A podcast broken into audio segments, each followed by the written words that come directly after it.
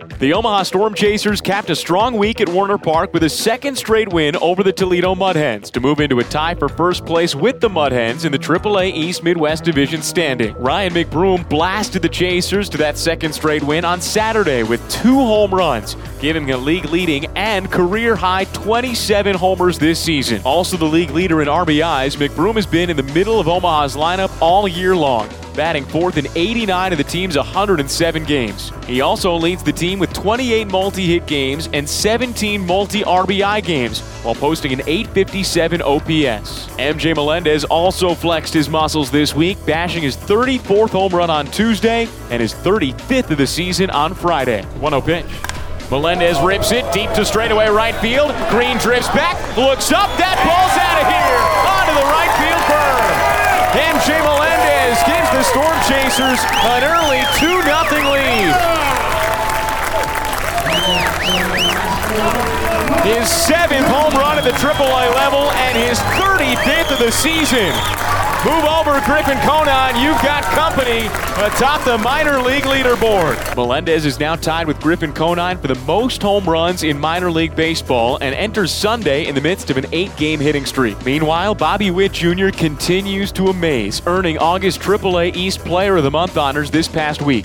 Through 42 games with the Storm Chasers, he's batting 301 with a 353 on base percentage and 613 slugging percentage, with 18 doubles, 12 home runs, 38 runs scored, 34 RBIs, and 8 stolen bases. His five doubles this week moved him to a tie with Vinny Pasquantino for the most extra base hits in minor league baseball, and he remains tied for fourth in the minors with 28 home runs. Bobby Witt Jr. is the only player in minor league baseball with more than 25 doubles, more than 25 homers, and more than 20 steals. The Storm Chasers battle the Mud Hens for the final time this season on Sunday at 105, looking to take sole possession of first place with two weeks left in the regular season. With the Omaha Storm Chasers, I'm Jake Eisenberg. Through the first 48 home games of 2021, the Northwest Arkansas Naturals did not record a single walk-off win. 14 losses at home, where the tie-in run was either at the plate or on base. But this week, Northwest Arkansas's bats finally broke through with a pair of walk-off wins on back-to-back nights, Thursday and Friday, to take four of the first five games from the Corpus Christi Hooks. Clay Dungan led the effort at the plate with nine hits in the series, including a four-hit effort in Saturday's 7-5 win. The Naturals infielder also came through in the 12th inning on Thursday with a single to right for the first walk-off winner of the year. Then on Friday,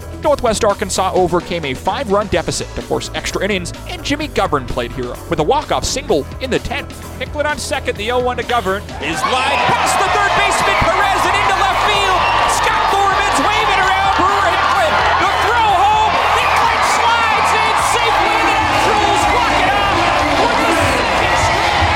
With a pair of doubles and a homer, Vinny Pasquantino has maintained his minor league lead in doubles and extra base hits and still ranks within the top five of total bases in minor league baseball. After a strong August, Brewer Hicklin has continued his momentum into September with a seven hit week, including a double, a home run, and four runs driven in. He's also stolen four bases to increase his double A lead to 38 swipe bags this year. Now the Naturals sit just four and a half games out of first place with 13 to go this season and only two and a half out of a playoff spot behind the Frisco Rough Riders. The series with Corpus Christi wraps up Sunday at 6.05 Central from Arvest Ballpark with Jonathan Heasley making his second start of the week. For the Northwest Arkansas Naturals, I'm Nicholas Batters. Despite entering the week with a chance to secure a postseason berth, the Quad Cities River Bandits have dropped three of five games against the Cedar Rapids Kernels. Although the bullpen has struggled in the series, starting pitching has been decent, with the Bandits' best outing of the week coming from Christian Cosby, who pitched a career high six innings with six strikeouts and allowed just two hits in a 4 0 shutout victory on Wednesday. In addition, Anthony Veneziano continued his second half tear, and after his four inning start on Saturday night, hasn't allowed an earned run over his last 14 frames. Despite missing out on August Player of the Month honors, the Bandits ace still leads the High A Central in strikeouts and ranks third in ERA. Offensively, Quad Cities has seen a resurgence from outfielder Eric Cole, who, after hitting just 147 in the month of August, is batting 429 over the week and hasn't struck out in 17 at bats.